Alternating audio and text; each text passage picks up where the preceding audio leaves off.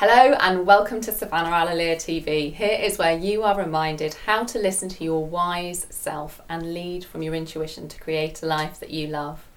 Now, there are no gurus here because you are your own guru, and I'm simply here to remind you to pay attention to that guru inside of yourself.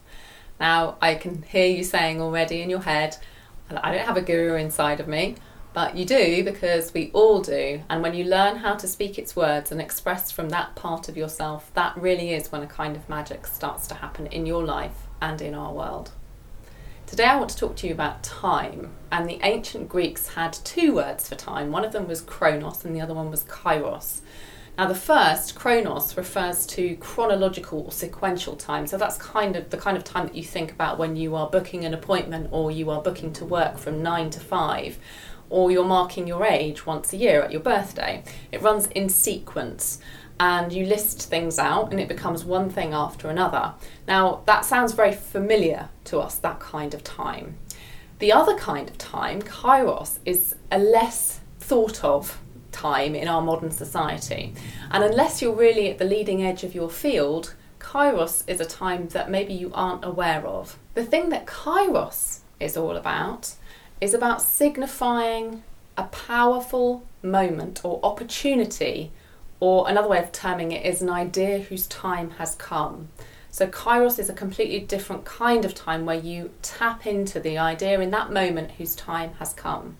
Now, it was believed that those who practice getting into the moment, uh, which is like moving your body and getting grounded, or deep meditation or prayer, that would give you a profound connection to your intuition, and that intuition would allow you to tap into that kind of time. Now, an awesome coach who I've worked with called Josh Pais uh, has a great way of getting in touch with the moment. You can check out some of his work at www.committedimpulse.com.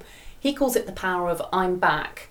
And once you get into the now through whichever means you choose, um, you have the opportunity to connect to Kairos that kind of kairos time. And by tuning into your intuition, you will realize the exact right moment to take action on different things.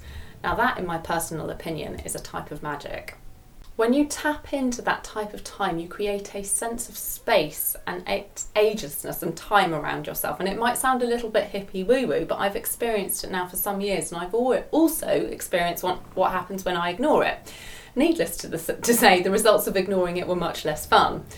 But try it for yourself. Before you plan your day, get present, like really present, and then make your decisions about how you, you want your day to go. I look forward to hearing about your experience with this. If you haven't already, jump on my mailing list and stay reminded and connected with your intuition with some special things that I do also only share in email.